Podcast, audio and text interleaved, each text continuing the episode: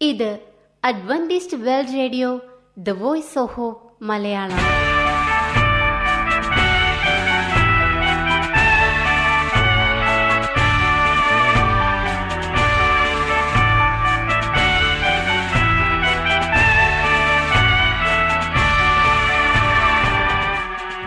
നിലയ്ക്കാത്ത ദൈവസ്നേഹത്തിന്റെ ശബ്ദപ്രപഞ്ചത്തിലേക്ക് ഞങ്ങളുടെ എല്ലാ പ്രിയപ്പെട്ട ശ്രോതാക്കൾക്കും സ്വാഗതം. ഞാൻ ഷാനി ബിനോയ്. ഇന്നത്തെ പ്രധാന പരിപാടികൾ നന്മൊഴി. കുട്ടികൾക്കും യുവജനങ്ങൾക്കും വേണ്ടിയുള്ള പ്രത്യേക സാൻമാർഗിക പരിപാടി വചനപ്രത്യാശ തിരുവചന സന്ദേശം. ഇന്നത്തെ പരിപാടികൾ മനോഹരമായ ഒരു പാട്ട് കേട്ടുകൊണ്ട് ആരംഭിക്കാം. തുടർന്ന് നന്മൊഴി.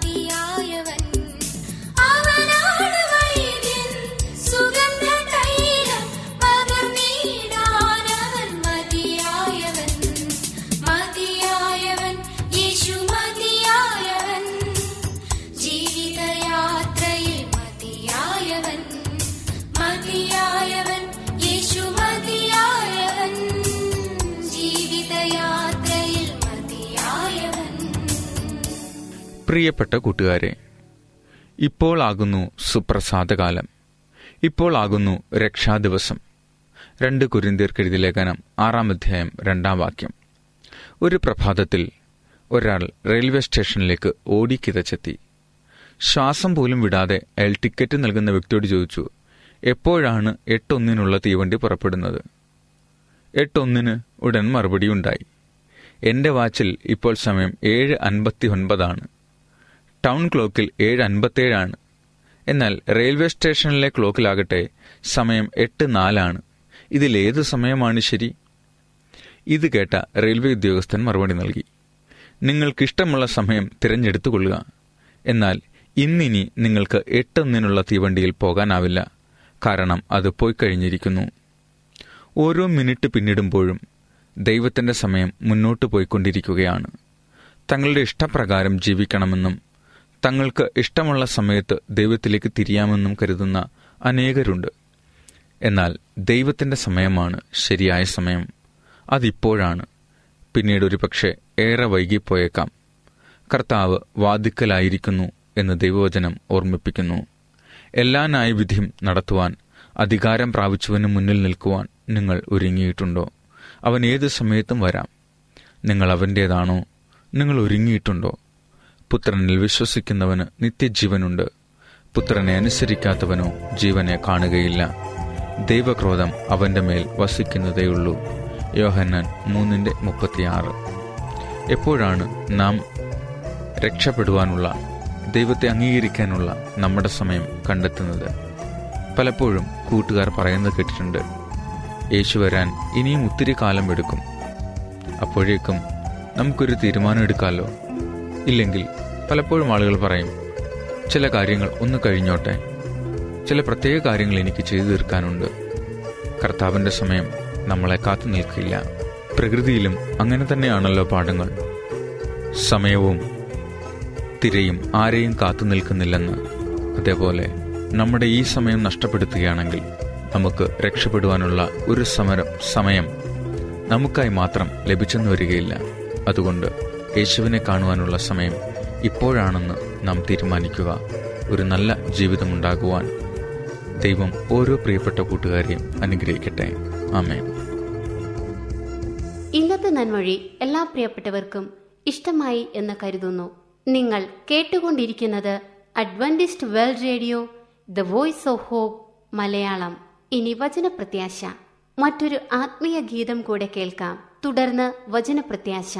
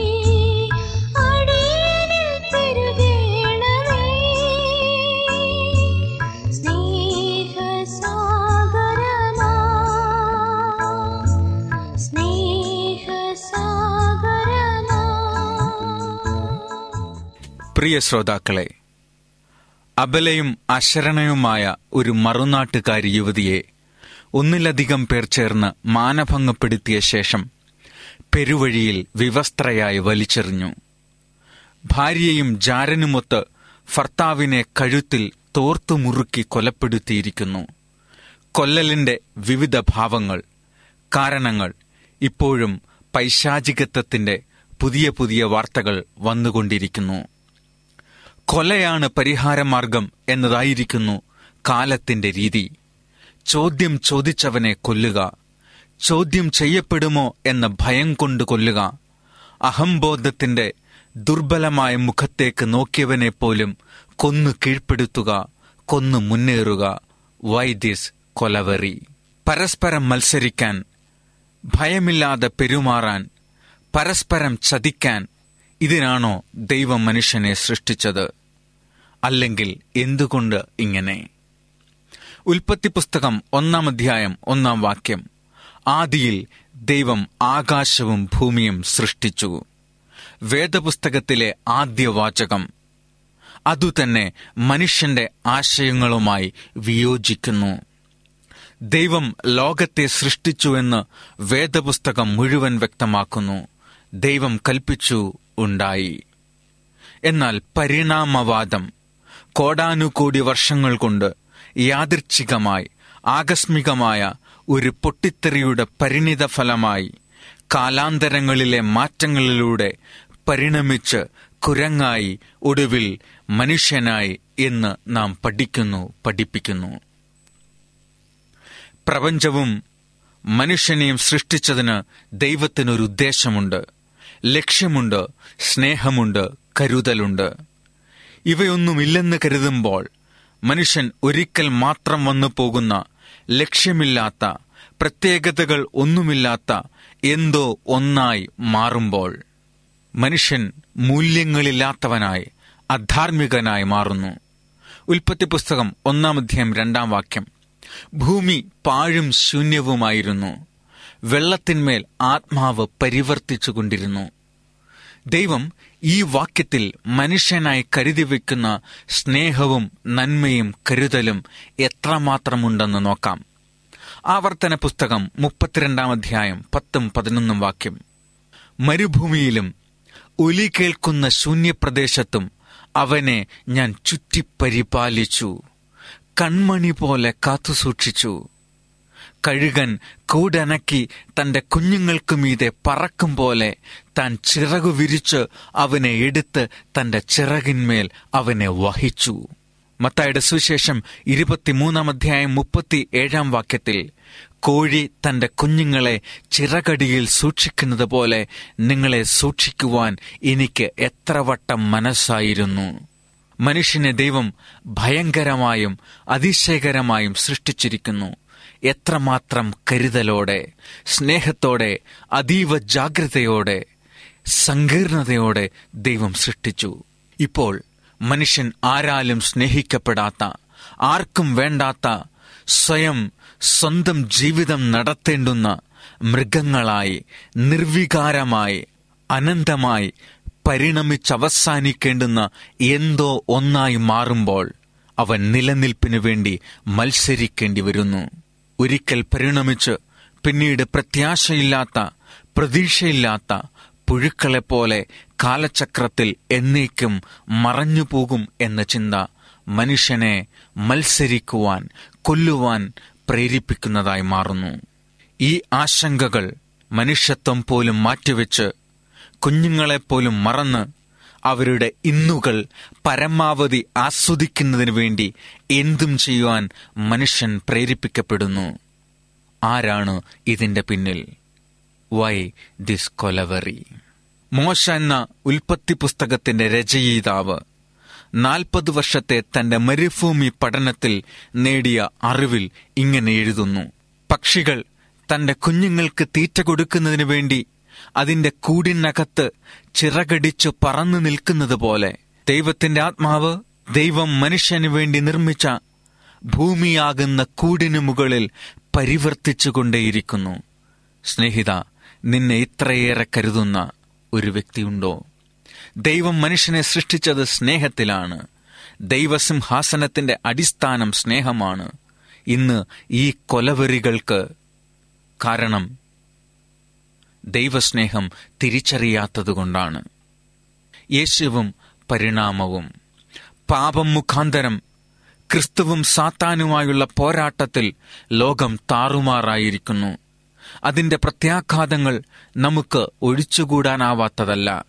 ഭയാനക രോഗങ്ങൾ മരണം പ്രകൃതിക്ഷോഭങ്ങൾ ഭൂമികുലുക്കങ്ങൾ കൊടുങ്കാറ്റ് ജലപ്രളയം ഇങ്ങനെ നിരവധി കാര്യങ്ങൾ നമുക്ക് ചുറ്റുമുണ്ട്.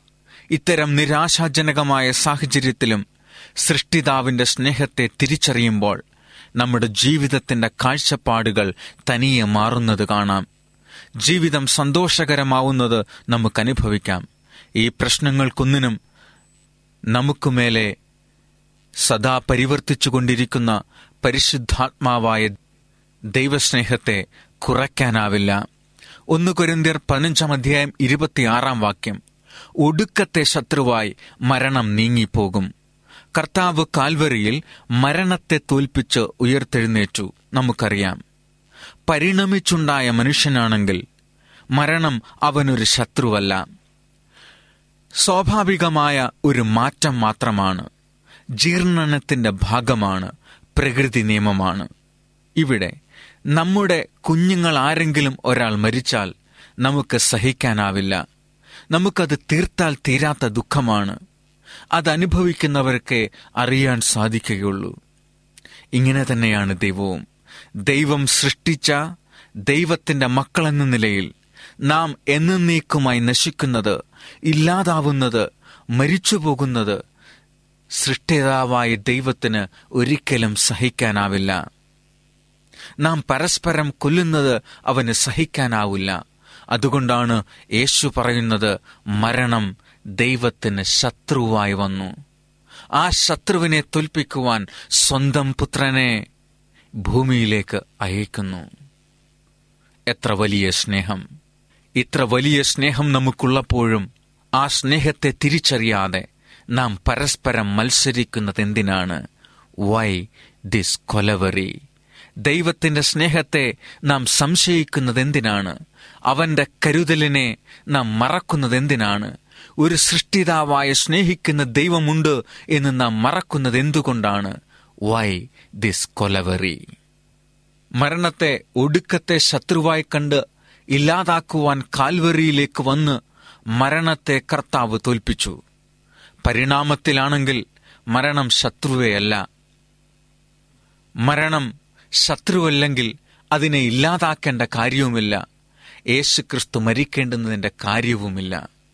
ഇനിയും യേശുക്രിസ്തു എന്ന ദൈവം പറയുന്നു ഞാൻ നിന്നെ എന്റെ സാദൃശ്യത്തിലും സ്വരൂപത്തിലും സൃഷ്ടിച്ചിരിക്കുന്നു. യേശുക്രിസ്തു പോലും മനുഷ്യന്റെ സാദൃശ്യത്തിലേക്ക് കടന്നു വന്നു അങ്ങനെയാണെങ്കിൽ സൃഷ്ടിതാവായ ദൈവം പോലും ഒരു കുരങ്ങായി മാറേണ്ടി വന്നേനെ. അങ്ങനെ പ്രത്യാശയില്ലാത്തവരായി. പരസ്പരം കൊല്ലുന്നതിന് ഉളുപ്പില്ലാത്തവരായി. ഒരുത്തൻ ചത്താൽ ആർക്കെന്തു ഛേദം? നീ സുഖിക്കുക നിനക്കെതിരായി വരുന്നതിനെ തകർക്കുക കൊലവെറി കൊലവെറി എന്ന് പാടി ആഘോഷിക്കുക. ഈ ലോകത്തിന്റെ പ്രശ്നങ്ങൾ ക്രിസ്തുവിന്റെ മരണത്തിലൂടെ പരിഹാരം തന്ന ശേഷം കർത്താവ് പറയുന്നു അവസാനിക്കുന്നില്ല. ഞാനൊരു പുതിയ ഭൂമിയും പുതിയ ആകാശവും നിങ്ങൾക്ക് തരും. പരിണമിച്ച് പരിണമിച്ച് അനന്തമായ ശൂന്യതയിലേക്ക് മറഞ്ഞു പോകാനല്ല രോഗവും ദുഃഖവും മരണവും കണ്ണീരുമില്ലാത്ത ഒരു ലോകം യേശു നമുക്ക് വാഗ്ദാനം ചെയ്യുന്നു. യോഹന്നാന്റെ സുവിശേഷം പതിനാലാം അധ്യായം ഒന്നു മുതൽ അഞ്ചു വരെയുള്ള വാക്യങ്ങൾ. മനുഷ്യനെ ഇത്രമേൽ സ്നേഹിക്കുന്ന ഇത്രമേൽ കരുതുന്ന ഇത്രമേൽ സംരക്ഷിക്കുന്ന ഒരു കിളി അതിന്റെ കുഞ്ഞുങ്ങൾക്കു വേണ്ടി കരുതുന്ന പോലെ മനുഷ്യനു വേണ്ടി ദൈവം കരുതിവച്ച കൂടായ ഭൂമിക്ക് മേലെ പരിവർത്തിച്ചുകൊണ്ടിരിക്കുന്ന പരിശുദ്ധാത്മാകാവുന്ന ദൈവം ഇന്നും നാളെയും എന്നും നമുക്ക് മേലെ പരിവർത്തിച്ചു കൊണ്ടിരിക്കുമ്പോൾ എന്തിന് ആ സ്നേഹത്തെ നാം സംശയിക്കണം? പ്രിയ സ്നേഹിത ദൈവ സ്നേഹത്തെ തിരിച്ചറിയുക. ആ കർത്താവിനെ തിരിച്ചറിയുക. അവൻ നിങ്ങളെ സ്നേഹിക്കുന്നു. അവൻ നിങ്ങളെ കരുതുന്നു. അവൻ നിങ്ങളെ ആവശ്യമുണ്ട്. പ്രത്യാശയില്ലാത്ത ലോകത്തിന്റെ ആശയങ്ങൾ വിശ്വസിച്ച് സ്വയം നശിക്കുവാൻ സ്വയം നശിപ്പിക്കുവാൻ മറ്റുള്ളവരെ നശിപ്പിക്കുവാൻ തയ്യാറാകാതെ ആ കോഴി തന്റെ കുഞ്ഞുങ്ങളെ ചിറകടിയിൽ കരുതുന്ന പോലെ നിങ്ങളെ കാത്തു സൂക്ഷിക്കുവാൻ എനിക്കെത്ര വട്ടം മനസ്സായിരുന്നു. അവന്റെ സ്നേഹത്തിന്റെ ചിറകടിയിൽ അഭയം പ്രാപിക്കുക. അവന്റെ സുരക്ഷിതത്വം അനുഭവിക്കുക. അവന്റെ നന്മ നമ്മുടെ നന്മയാക്കുക. ഈ കൊലവെറിയുടെ പൈശാചികത്വത്തെ ഭൂമിയിൽ നിന്ന് മാറ്റുവാൻ മനുഷ്യന് വേണ്ടി പ്രാർത്ഥിക്കുക. നമുക്ക് പ്രാർത്ഥിക്കാം. ഞങ്ങളെ സ്നേഹിക്കുന്ന സ്വർഗീയ പിതാവേ ലോകം കൊലവെറി കൊലവെറി എന്ന് ആർത്ത് തിമിർക്കുമ്പോഴും സ്നേഹിക്കുന്ന ദൈവത്തെ തിരിച്ചറിഞ്ഞ് പരസ്പരം സ്നേഹിച്ച് അങ്ങയുടെ രാജ്യത്തിന്റെ ഭാഗമായി തീരുവാൻ അവിടുത്തെ സ്നേഹത്തിന്റെ സുരക്ഷിതത്വം അനുഭവിക്കുവാൻ ഈ കൊലവെറിയുടെ ഭയാനകത്വത്തെ മറക്കുവാൻ നീ ഞങ്ങളെ സഹായിക്കണമേ. നിന്റെ രാജ്യം ഞങ്ങൾക്ക് അവകാശമാക്കി തരണമേ. അമേ ഈ പരിപാടികളെക്കുറിച്ചുള്ള നിങ്ങളുടെ അഭിപ്രായങ്ങളും നിർദ്ദേശങ്ങളും പ്രാർത്ഥന ആവശ്യങ്ങളും ഞങ്ങൾക്ക് എഴുതുക. കൂടാതെ തിരുവചനത്തെക്കുറിച്ച് കൂടുതൽ അറിയുന്നതിനും ഞങ്ങളുടെ പുസ്തകങ്ങൾ സീഡികൾ സൗജന്യ ബൈബിൾ പാഠങ്ങൾ എന്നിവ തപാലിൽ നിങ്ങൾക്ക് ലഭിക്കുന്നതിനും ഞങ്ങൾക്ക് എഴുതുക. ഞങ്ങളുടെ വിലാസം Adventist World Radio Malayalam post box number പതിനേഴ് പൂനെ നാല് ഒന്ന് ഒന്ന് പൂജ്യം പൂജ്യം ഒന്ന് മഹാരാഷ്ട്ര ഇന്ത്യ. വിലാസം ഒരിക്കൽ കൂടി Adventist World Radio Malayalam post box number പതിനേഴ് പൂനെ നാല് ഒന്ന് ഒന്ന് പൂജ്യം പൂജ്യം ഒന്ന് മഹാരാഷ്ട്ര ഇന്ത്യ. ഞങ്ങളുടെ വെബ്സൈറ്റായ W W W dot A W R dot org ഇതിൽ നിന്ന് ഈ പരിപാടികൾ ഡൗൺലോഡ് ചെയ്ത് വീണ്ടും കേൾക്കാവുന്നതാണ്. ഇതുവരെ ഞങ്ങളെ കേട്ടുകൊണ്ടിരുന്ന എല്ലാ ശ്രോതാക്കൾക്കും നന്ദി. ഇതേ മീറ്റർ ബാൻഡിൽ ഇതേ സമയം പുത്തൻ ആശയങ്ങളും അനുഗ്രഹങ്ങളുമായി നമ്മൾ വീണ്ടും കാണുന്നതുവരെ നിങ്ങളോട് വിട പറയുന്നത് ഷാനി ബിനോയ്